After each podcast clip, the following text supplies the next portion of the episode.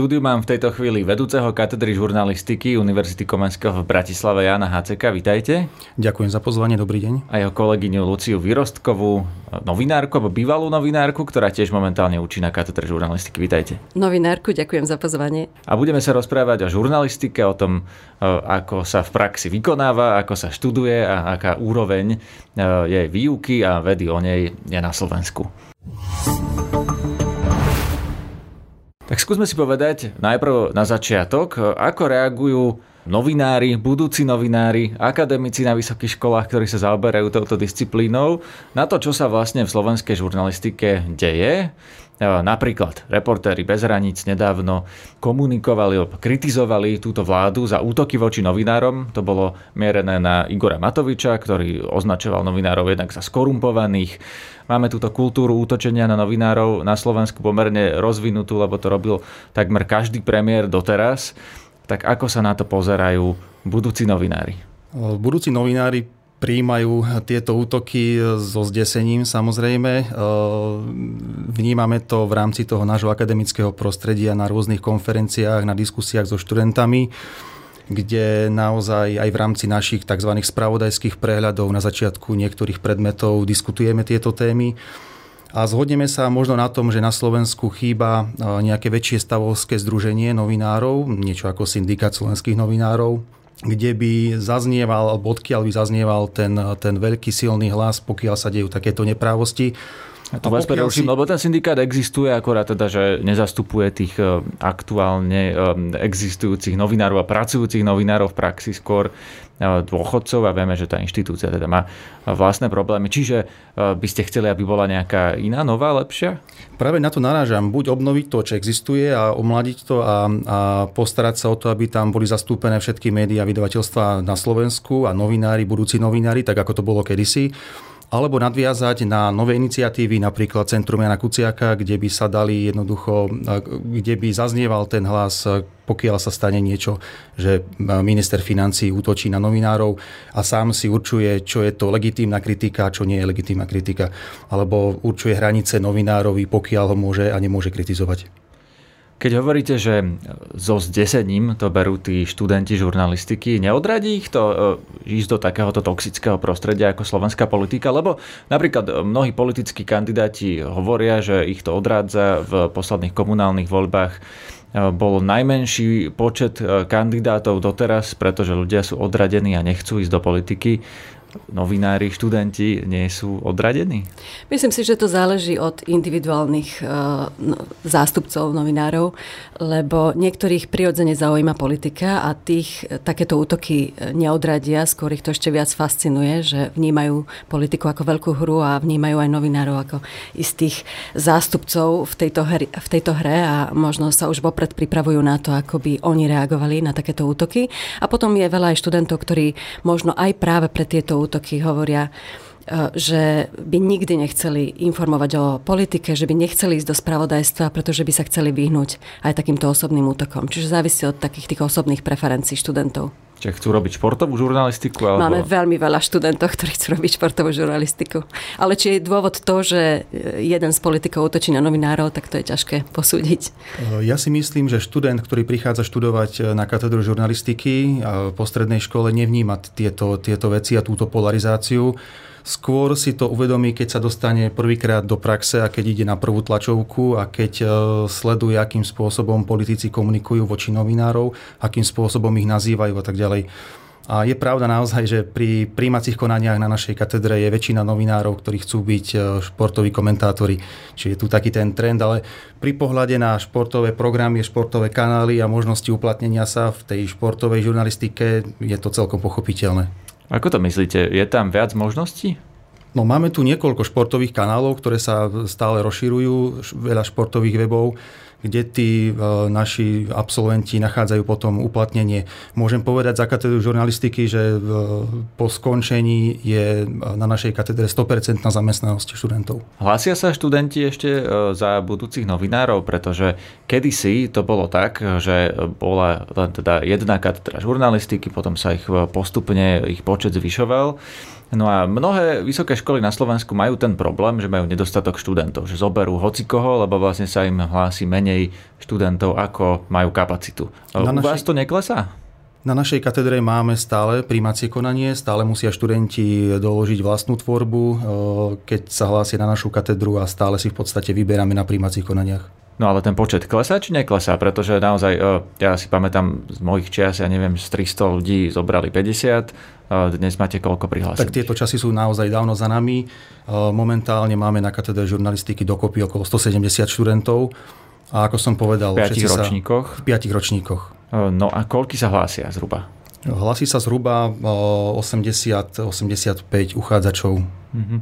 Ale to majú problém e, viaceré vysoké školy, alebo mnohé. Ja už som robil aj o takej vysokej škole reportáž, kde vlastne im z 12 tisíc celkovo študentov na škole kleslo na 3 tisíc. To bola Katolická univerzita v Ružomberku svojho času. No, a je to preto, že demografická krivka ide dole. To znamená, že vlastne máme menej e, ľudí vo, v tom veku, tých 18 rokov, ktorí sa môžu prihlásiť na vysoké školy a ten počet vysokých škôl sa nezmenšoval. Tak keď teraz prejdeme plynule k tomu vysokému školstvu, tak e, máte pocit, že tento problém existuje, rieši sa? Tento problém existuje a nie je to len tento problém, tá demografická krivka, ako spomínate, ale je to aj problém kde polovica opýtaných študentov, ktorí končia stredné školy, chce študovať v zahraničí. Aj 20% mladých momentálne študuje v zahraničí, čiže aj toto spôsobuje ten úbytok študentov, ktorí by potenciálne študovali katedru žurnalistiky. Osobne si myslím, že je problém aj s tým, že je tých škôl žurnalistiky na Slovensku priveľa. Kedy si to bola naozaj jedna katedra na celé Slovensko a teraz e, sa dá žurnalistika študovať na viacerých miestach. A vzhľadom na to, aké sú možnosti e, práce po skončení školy, sa o tom dá diskutovať, že, že do akej miery je, je to priveľa alebo nie, ale určite keď je menej tých škôl, eh, tak je väčší, väčšia možnosť výberu, ako sme to vlastne zažili my. Ja som tiež vlastne išla študovať žurnalistiku v čase, keď bola jediná na, ško- na Slovensku, brali nás 10 na ten môj odbor, tak to bola v podstate aj pre mňa obrovská motivácia už počas strednej školy dostať sa tam. Obávam sa, že dnes už taká motivácia na Slovensku, pri štúdiu na Slovensku nie je. A je to škoda. Čím to je? Momentálne sú nastavené podmienky tak, že tie katedry, ktoré majú menej študentov alebo pomaly žiadnych študentov, tak zaniknú. Jednoducho, alebo sa budú musieť zlučovať, alebo budú musieť vymýšľať nové, príťažlivejšie študijné programy, aby prežili. No, o tomto sa hovorí už celé roky, že vysoké školy by sa mali zlučovať nejakým spôsobom. Aj nový minister školstva to už načrtol. On síce začal teda s ideou, že Slovenská technická univerzita a Univerzita Komenského, čiže začal s tými dvomi ktoré, vysokými školami, ktoré jediné sa umiestňujú za Slovensko v tých eh, rebríčkoch. Otázka je, či nemal začať z opačného konca, či nemal začať eh, zlučovať nejaký Ružomberok s Trenčínom, alebo teda školy, ktoré sa dlhodobo umiestňujú na tých eh, nižších pozíciách. Ja tvrdím, že tematika vysokých škôl ešte nikomu voľby nevyhrala a jednoducho je to téma, ktorá nás postupne dobehne a situácia, ktorú budeme musieť riešiť a jednoducho bude závisieť od e, možno novej vlády, ako sa s tým vysporiada a či pristúpi na tú politiku rušenia vysokých škôl, ktoré sú menej kvalitné, alebo, alebo e, zlučovania škôl, ktoré sú podobné. Ja tu mám nejaké dáta pred sebou, pretože v deň, keď nahrávame tento podcast, eh, vyšlo vlastne hodnotenie oficiálne štátne vedeckých výstupov eh, viacerých univerzít, alebo teda mnohých slovenských univerzít podľa odborov. Mám tu odbor masmediálne a komunikačné vedy No a tam sa hodnotilo vlastne, že koľko z ich vedeckých výstupov jednotlivých tých pracovisk splňa nejaké nároky svetové, významné medzinárodné, medzinárodné, národné alebo nezaradené, to znamená, že nesplňajú žiadne z týchto e, kritérií.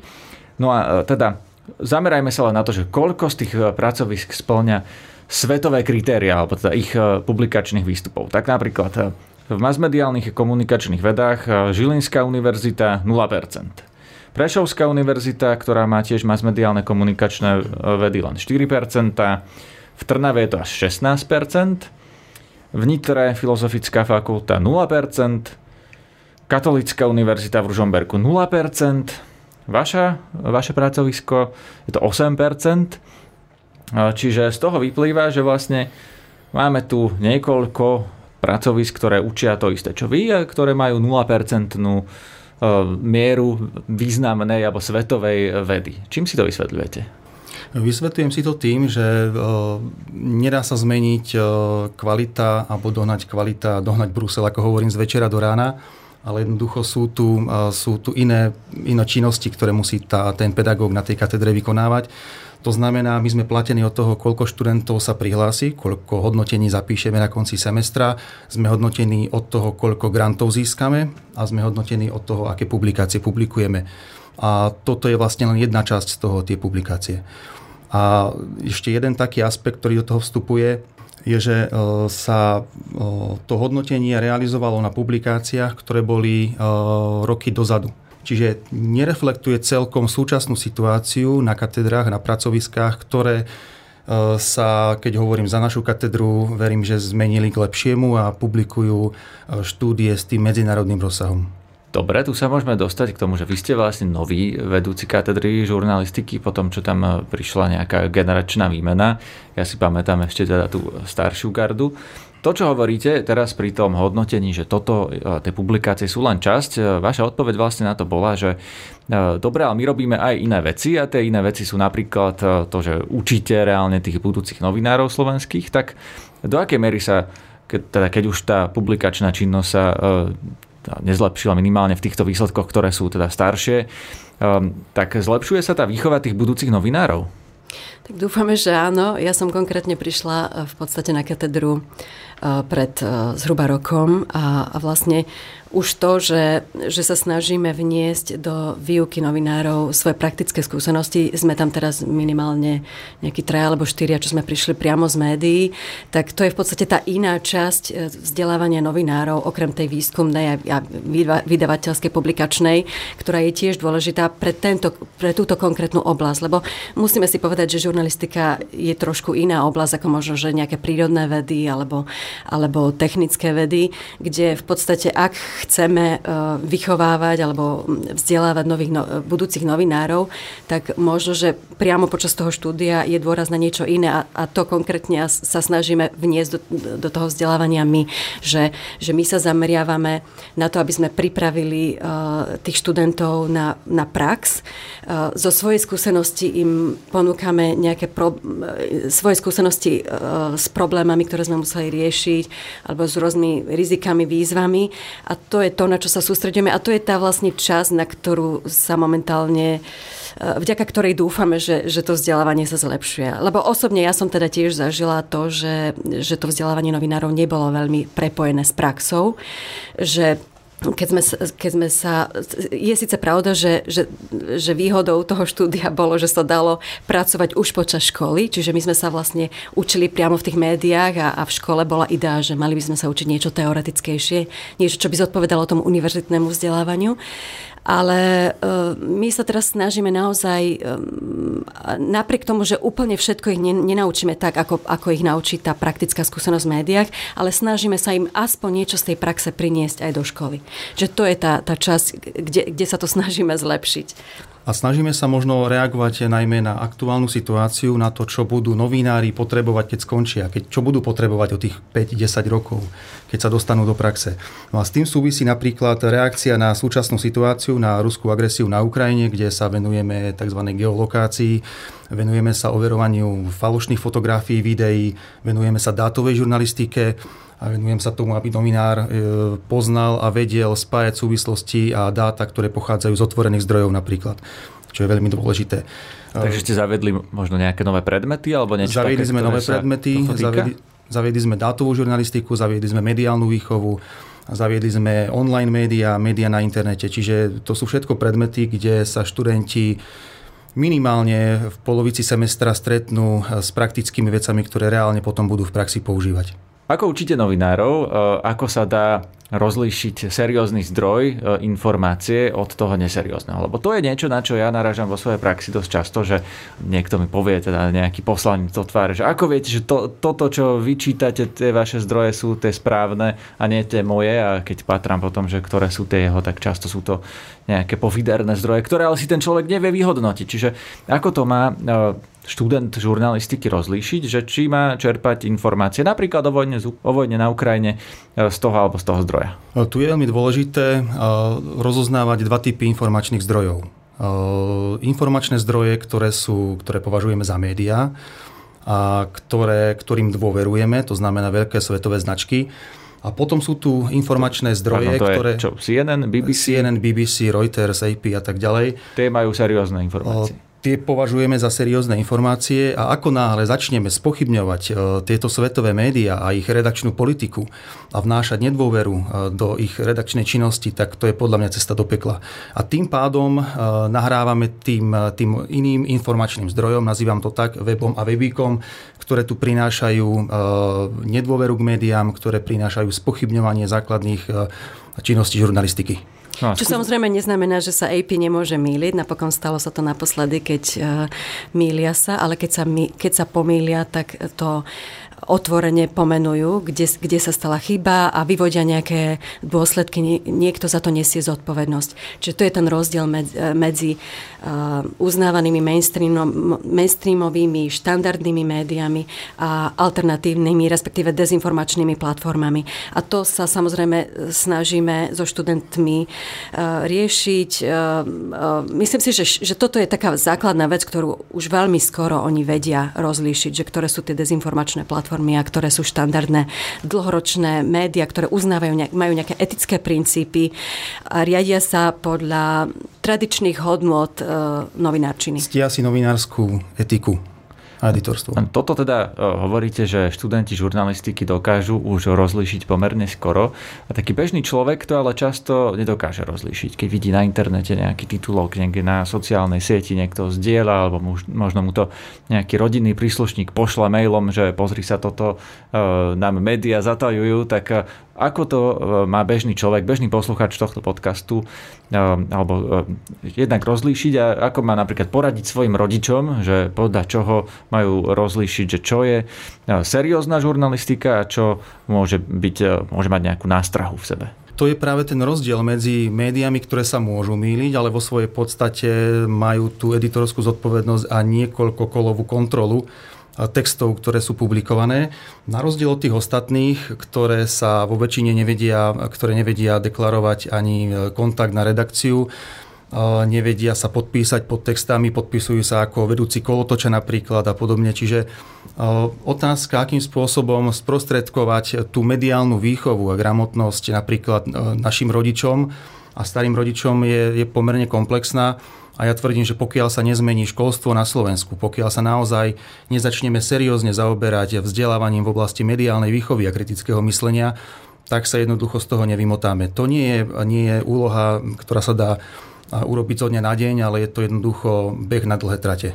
Tak zostaňme pri tom kritickom myslení a tej mediálnej výchove. Vieme, že v základných a stredných školách toto nie je zatiaľ žiadny povinný predmet. Je to asi skôr na E, dobrovoľnej iniciatíve tých učiteľov, ktorí sú slabo zaplatení, nemajú čas, e, možno majú aj druhú prácu popri tom, aj takých poznám, že e, učiteľ dejepisu chodí vlastne predávať pivo, aby si dokázal zarobiť na svoj vlastný život, tak čo by sa muselo stať, kto by čo musel urobiť, aby sme mali niečo takéto ako mediálnu výchovu, kritické myslenie v slovenskom školstve? To, čo treba urobiť, je začať vzdelávať budúcich učiteľov uh, už od zajtra. Začať ich vzdelávať v oblasti kritického myslenia a minimálne v tom, čo sme tu už naznačili, aby vedeli rozlišovať medzi dvoma typmi informačných zdrojov. A ak sa, pokiaľ sa nevytvorí predmet na základných a stredných školách, ktorý sa, ktorý sa bude venovať eh, mediálnej gramotnosti a kritickému mysleniu, tak sa táto situácia tak skoro nezmení.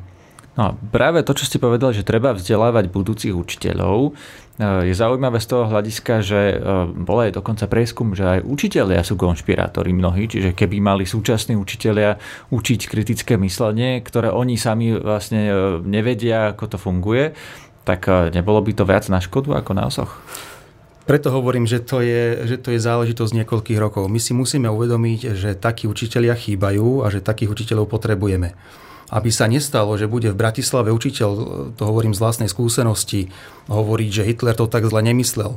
alebo bude hovoriť e, na margo jednej extrémistickej e, fašistickej strany, že, že sú najlepšie, čo, čo je na Slovensku momentálne a čo sa dá voliť. A takýmto spôsobom si pripravujú svojich prvovoličov na to, aby nejakým spôsobom volili. To považujem za naozaj nepripustné a už na hranici trestného znamenia. Ja si osobne myslím, že e, výchova ku kritickému mysleniu by nemala byť spojená iba s nejakým jedným konkrétnym predmetom, s nejakou jednou mediálnou výchovou, ale mala by to, mal by to byť istý princíp, istý prístup ku všetkému, čo učíme a ku všetkým oblastiam nášho života kriticky myslieť by sa mali deti učiť od začiatku, od, od, od škôlky a nemalo by to byť naozaj spojené iba s jedným predmetom. A, a to kritické myslenie vlastne potom ich vedie k tomu, aby rozmýšľali, aby aj voči autoritám v podstate pristupovali kriticky v zmysle, že, chc- že rozmýšľajú nad otázkami a ak im nie, niečo nie je jasné, tak sa ďalej pýtajú a že naopak tie autority e, nevyžadujú nejakú, e, nejaké učenie sa na spameť, ale práve, že vyžadujú tie otázky, vyžadujú uvažovanie od tých svojich študentov. A ak príde otázka, na ktorú ani oni nevedia odpovedať, tak to berú s pokorou a, a spolu hľadajú odpovede, pretože ani učiteľ e, často nie je v pozícii, e, keď má odpoveď na všetko. Ja osobne to takto zažívam. Ja stále sa považujem predovšetkým za novinárku a, a svojich študentov beriem ako svojich kolegov a často e, sa diskutujem aj o témach, na ktoré ja nemusím mať zákonite jedinú správnu odpoveď, ale tá, tá správna cesta, cesta kritického myslenia je práve tá diskusia. Diskutujme, hľadajme odpovede a, a v podstate v akejkoľvek oblasti, keď sa, keď sa takto začneme pozerať a možno, že aj ustúpime od memorovania a začneme viac e, diskutovať, e, tak e, to podľa mňa pomôže či už s ohľadom na médiá a a rozdiely medzi štandardnými a dezinformačnými médiami alebo v akejkoľvek inej oblasti. Stáva sa, že niekto z absolventov vašej katedry žurnalistiky skončí v dezinformačnom médiu? Osobne som sa ešte nestretla s takým prípadom, ale neviem. Ak sa tak stane, tak e, ako vedúci katedry by som sa mal naozaj zamyslieť nad sebou a nad tým, akým spôsobom vzdelávame novinárov, či robíme dostatočne svoje poslanie.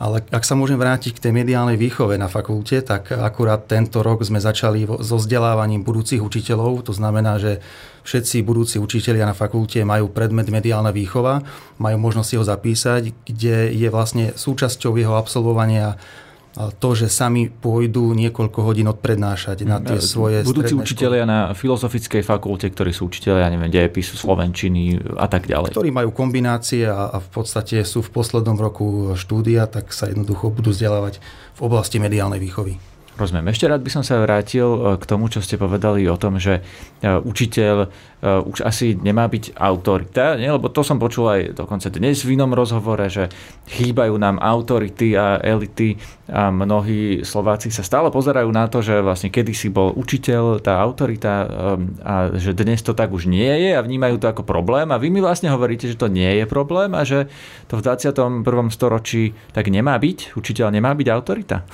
Ja hovorím, ja to hovorím z tej svojej skúsenosti ako niekto, kto učí novinárov. Čiže beriem ich ako, ako svojich budúcich kolegov a je to, je to v oblasti, kde e, nie je to exaktná veda ja samozrejme ja neučím niečo ako matematiku alebo ako prírodovedu, kde by som sa mohla oprieť o niečo jednoznačne dané. Média, nehovorím, samozrejme, že e, nehovorím o faktoch a, a niečo, čo niekto nazýva alternatívny fakt. Tam samozrejme poznáme rozdiely. To je oxymoron, to je vlastne alternatívny Presne fakt. Tak. To je ako alternatívna pravda. Presne tak, ale vidíte, že aj, aj také niečo sa v dnešnej dobe ujalo.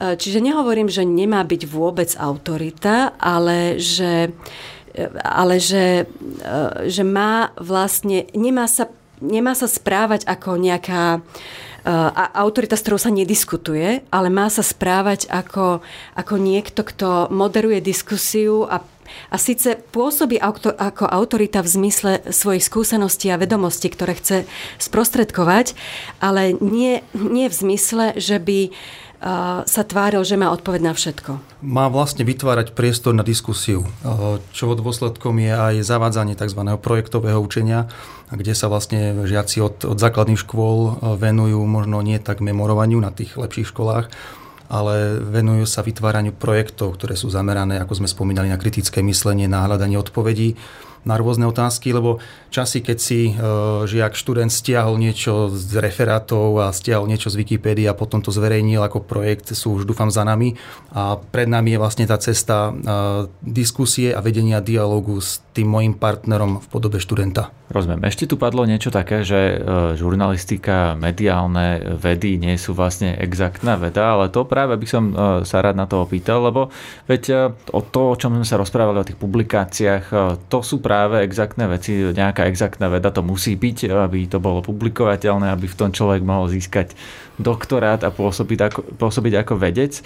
Takže čo skúmate exaktne, čo sa dá na žurnalistike vôbec skúmať exaktne? Ja by som to možno poupravil. Žurnalistika ako taká nie je veda, je to skôr povolanie, poslanie, niekto to nazýva remeslom, zvlášť na tom prvom bakalárskom stupni sa snažíme študentov viesť k tomu praktickému. Ale pokiaľ sa dostaneme na druhý a tretí stupeň štúdia, tak je to samozrejme už o výskumoch. Je to, to, to magisterské a doktoránske. Magisterské a doktoránske štúdium. Je to, eh, je to v podstate už skúmanie médií, čiže mediálna veda, mediálne štúdia, nazvime to tak, kde ten študent naozaj musí získať eh, skúsenosti s realizáciou výskumov, napríklad eh, akým spôsobom položiť otázky v dotazníku a tak ďalej. Musí viac čítať, musí viac spoznať mediálnu legislatívu, etické princípy, filozofiu médií, mediálne systémy celkovo vo svete a na Slovensku. Čiže čo sa dá tam vlastne exaktne skúmať a vyčísliť, len aby si to tam posluchač vedel predstaviť? Ja by som to možno rozlišil na také dve oblasti. Jeden typ výskumov sú výskumy ako reakcia na súčasnú situáciu, to je reflexia súčasného stavu, aby sme my sami vedeli vzdelávať lepšie budúcich novinárov, napríklad nastoľovanie tém, spravodajstvo, RTVS pred voľbami, dezinformácie a dezinformačné weby, ktoré túžia byť médiami a médiami sa nikdy nestanú z pochopiteľných dôvodov. Čiže tam sa meria, že ja neviem, koľko nejakých dezinformácií sa vyskytlo v RTVS? Mm, napríklad v nejakom médiu, áno. Akým spôsobom sa postavili k predvolebnému vysielaniu, akým spôsobom e, dávali priestor v politických diskusiách jednotlivým politickým aktérom.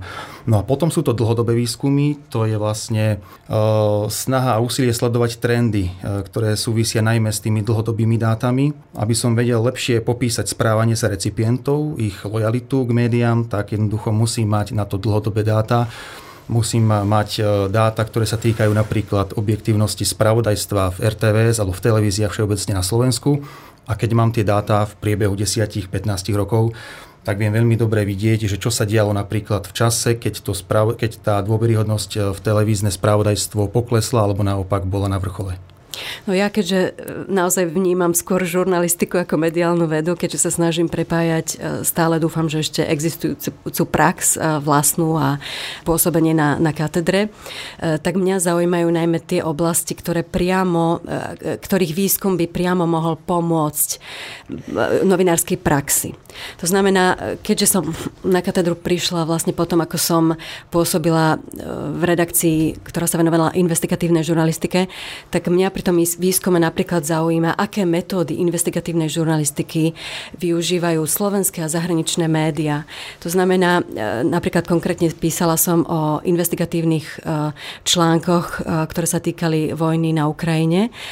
Pozrela som si tie najvýznamnejšie články, ktoré boli v podstate zo zahraničnej tlače citované v podstate po celom svete a snažila som sa vlastne jednoznačne určiť, ktoré konkrétne investigatívne investigatívne metódy boli použité na to, aby bolo nielen uh, vlastne poukázané na to, čo sa stalo, čo je klasické vojnové spravodajstvo, ale v prípade, že tam boli nejaké pochybnosti o tom, uh, kto napríklad stál za nejakým konkrétnym vojnovým zločinom a, a, a že práve k tomu sa viazala nejaká propaganda, tak aké metódy oni využili na to, aby priniesli dôkaz o tom, že naozaj boli to napríklad konkrétne ruské vojska, ktoré uh, spôsobili uh, to, čo spôsobili v Buči a podobne. No, povedzme si to konkrétnejšie teda, že ako rozlišíme napríklad na príklade uh, spravodajstva z Ukrajiny, že čo sú fakty uh, a čo naozaj uh, je dôveryhodné spravodajstvo a čo naopak je propaganda. Lebo práve takáto vojnová situácia, tam tá propaganda sa ukazuje každý deň, tak ako ju rozlišíme? No práve v týchto investigatívnych štúdiách, ktoré som ja analyzovala, boli využívané viaceré metódy, ako dokázať, že to, čo napríklad tvrdila ruská strana v rámci svojej propagandy, nie je pravda.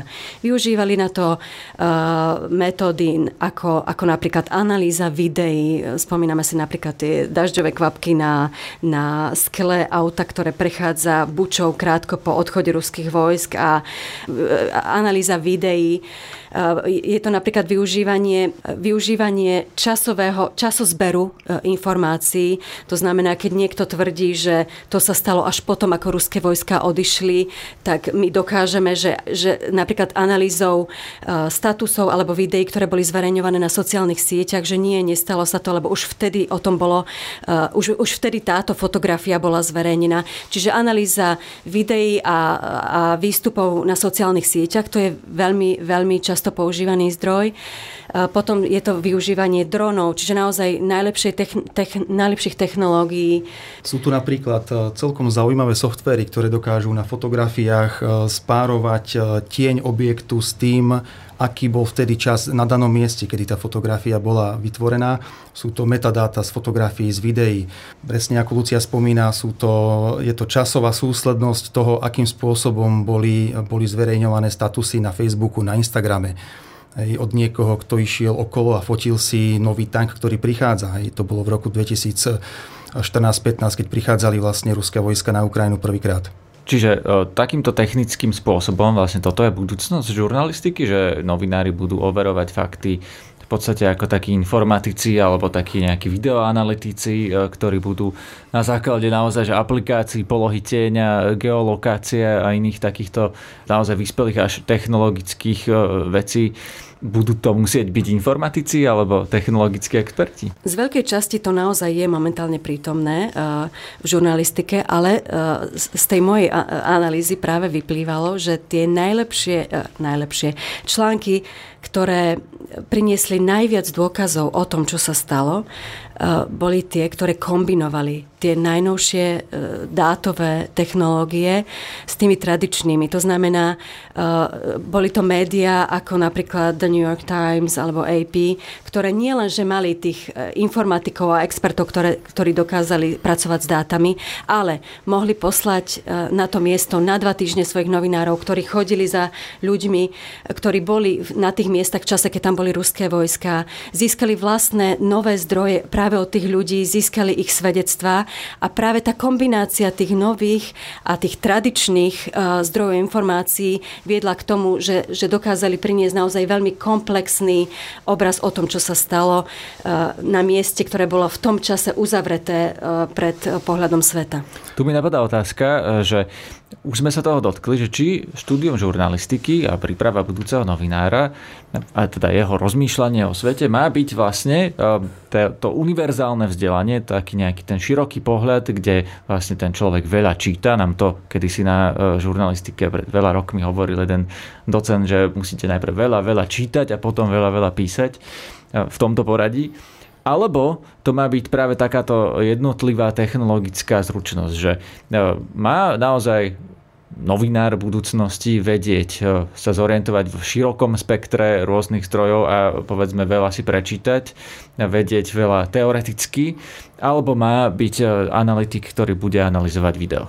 Ja študentom hovorím, že pokiaľ chcú byť e, konkurencieschopní a chcú vyniknúť potom, keď si budú hľadať zamestnanie, tak musia vedieť niečo viac, ako vedia ostatní.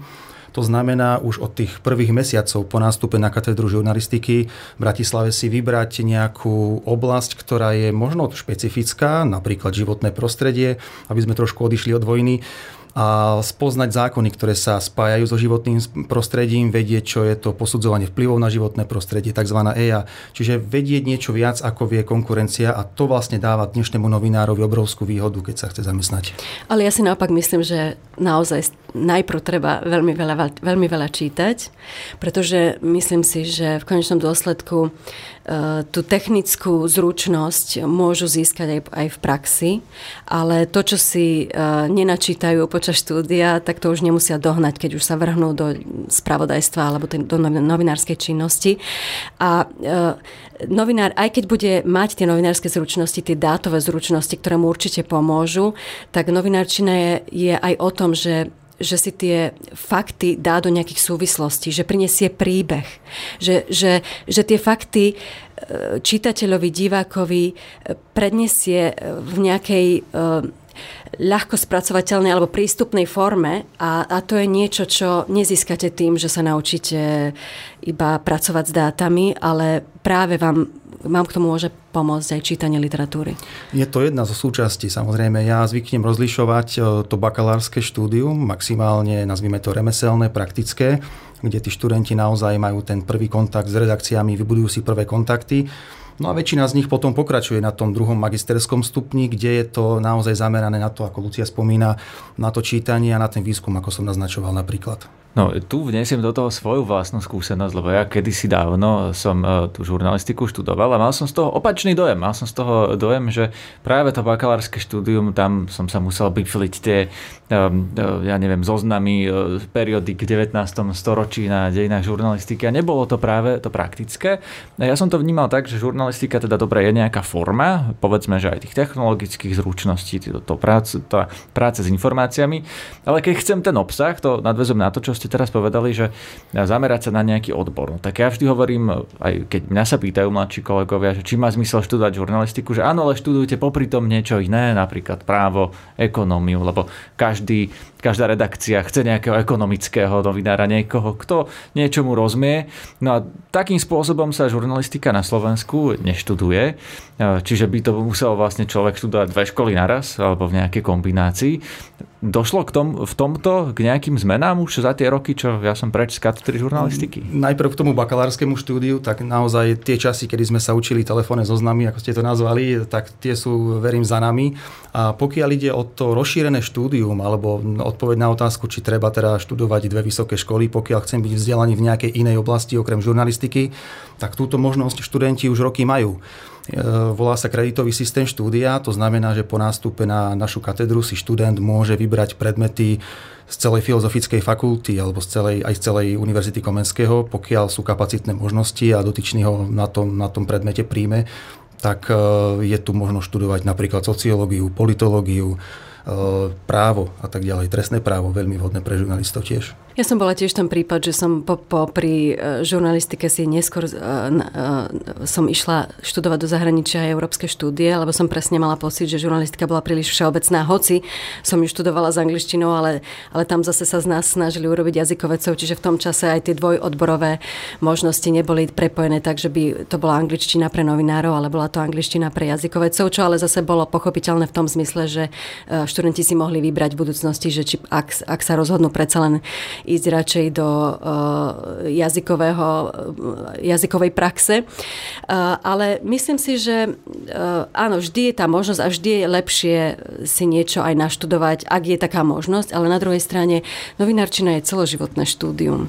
Čiže keď sa niekto rozhodne, že chce sa venovať nejakému odboru, ja si myslím, že keď sa venuje napríklad denodennému spravodajstvu v nejakej jednej oblasti, tak za ten jeden rok sa v podstate už tak veľmi zoznámi s tou témou, že bez ohľadu na to, či e, študoval priamo aj ten odbor, e, ktorému sa venuje, tak myslím si, že v konečnom dôsledku to po, po už nemusí až tak veľmi e, byť takým veľkým rozdielom oproti ľuďom, ktorí to naozaj študovali. Čiže dobré pracoviska od tých zlých odlišujú predmety a vyučujúci na nich, dá sa povedať. A, a schopnosť toho študenta si popri tom svojom štúdiu vybrať nejaké ďalšie predmety. Ak by som sa možno ešte mohol vrátiť e, k výskumu, ktorý máme na katedre, ktorý sme práve teraz e, publikovali s Luciou v portugalskej e, publikácii, tak my sme si prešli vlastne všetkých vyše 200 webov s problematickým obsahom, ktoré sú združené v SK v tom projekte. A vyšli nám tam zaujímavé skutočnosti, ktoré, ktoré len dokresľujú to, akým spôsobom tie iné informačné zdroje a, a dezinformačné weby, niekedy len v úvodzovkách weby s problematickým obsahom, akým spôsobom fungujú, tak e, je tam viac ako 76 e, prípadov, kedy sa e, v tých, na tých portáloch neuvádza žiadny kontakt čiže nie je možné vystupovať a napísať niekomu, kto prevádzkuje tento portál. Viac ako polovica sa nepodpisuje pod textami napríklad. 37 e, tých portálov si žiada príspevok na účet, aby prežili a zároveň deklarujú nezávislosť, deklarujú sme iní, čo sa inde nedozviete. Ak chcete podporiť kvalitnú žurnalistiku, podporte nás a pritom sami nie sú transparentní, nemajú žiadny kontakt, kde by sa dalo napísať. Čiže toto sú kritéria, ktoré majú bežní čitatelia na internete podľa ktorých sa majú rozhodovať, že či to je e, seriózny zdroj, že či je tam kontakt, či je človek podpísaný, či je jasné, kto to prevádzkuje. To, to nie sú veci, ktoré vidno na prvý pohľad. O, alebo aj áno. Pokiaľ si, pokiaľ si pozriete, prečítate text, kde nie je podpísaný nikto, alebo je tam len nejaká skratka, VK napríklad, a nie je tam žiadny kontakt na redakciu, tak to je, to je prvý signál toho, že tento text je buď ukradnutý, buď je ukradnutý a pretvorený e, tým, kto píše napríklad tie názorové listy, častokrát sa to práve takto nazýva, alebo e, jednoducho e, je to niečo, čo je vytvorené s cieľom ako, ako proruská propaganda, čoho sme svedkami v posledných mesiacoch. A čo je veľmi zaujímavé, tak tieto, tieto informačné zdroje a tieto weby dokážu generovať neskutočný finančný zisk. Firma jedného človeka podľa odhadov dokáže do roka zarobiť až 600-700 tisíc eur. Na konšpiráciách sa dá takto dobre zarobiť? Dá sa veľmi dobre zarobiť. Dá sa zarobiť na tom, že sa tie texty, ako hovorím, preberajú, že sa prispôsobujú a naozaj, keby sme sa bavili o nejakom výtlaku, dajme tomu, že 10 tisíc ľudí, tak sa môžeme v podstate v údokách pousmiať a nechať to tak. Ale keď si zoberieme všetkých tých vyše 200 webov a keď spočítame ten zásah, ktorý majú, ten výtlak voči, voči e, častokrát e, tej druhej skupine, ktorá nedôveruje médiám, tak vidíme, že je to naozaj veľmi nebezpečné. Ako je to možné, že na konšpiráciách sa dá tak dobre zarobiť, keď na serióznom spravodajstve e, sa to až tak ľahko nedá? Odpoveď je to, že sa im veľmi, veľmi dobre darí zacielovať reklamu práve na túto cieľovú skupinu. Odpovedou je tiež aj to, že okolo 20% týchto webov prevádzkuje aj vlastný e-shop s rôznymi, e, s rôznymi výrobkami, ktoré častokrát súvisia práve s tým, o čom je ten web a aké texty píše. A, Čo napríklad? Ja si to, to si neviem ani predstaviť. No sú to rôzne, rôzne prípravky, rôzne knižky, najmä tomu, ktoré, sú, ktoré pochádzajú od rôznych, väčšinou sú to preložené texty, ktoré pochádzajú od rôznych konšpirátorov, svetovo známych, kde naozaj stačí knižku preložiť alebo stačí titulkovať video a, a jednoducho ten výtlak je zaručený. Nie je to možno aj v tom, že tie konšpiračné weby, ako ste povedali, nepodpisujú sa, nemajú autorov, majú prebraté články a tie seriózne naozaj musia investovať do tých e, reportérov v teréne, do tých overovačov faktov a keď to niekto nerobí, tak e, vlastne má nulové náklady. Je to presne tak a navyše tu odpadá povinnosť e, nejakej editorskej činnosti je veľa príkladov, kedy sa, kedy sa jeden človek, kedy jeden človek dokáže prevádzkovať celkom úspešný dezinformačný web. Áno, a ten vlastne nikto nekontroluje. To je prípad Jakuba Kodu, ktorý je expert na dezinformácia, nabúral sa, nabúral sa, on poslal vymyslené texty do hlavných správ a hlavné správy bez toho, aby to ktokoľvek editoval alebo overoval, zverejnili tieto výmysly. Áno, Jakub Goda urobil veľmi, veľmi dobrú záslužnú vzdelávaciu činnosť. Je to príklad, ktorý študentom, eh, ktorý študentom ukazujeme, akým spôsobom fungujú, aby pochopili tú podstatu fungovania dezinformačných portálov. Ďakujeme veľmi pekne za rozhovor. Ďakujem. Ďakujeme.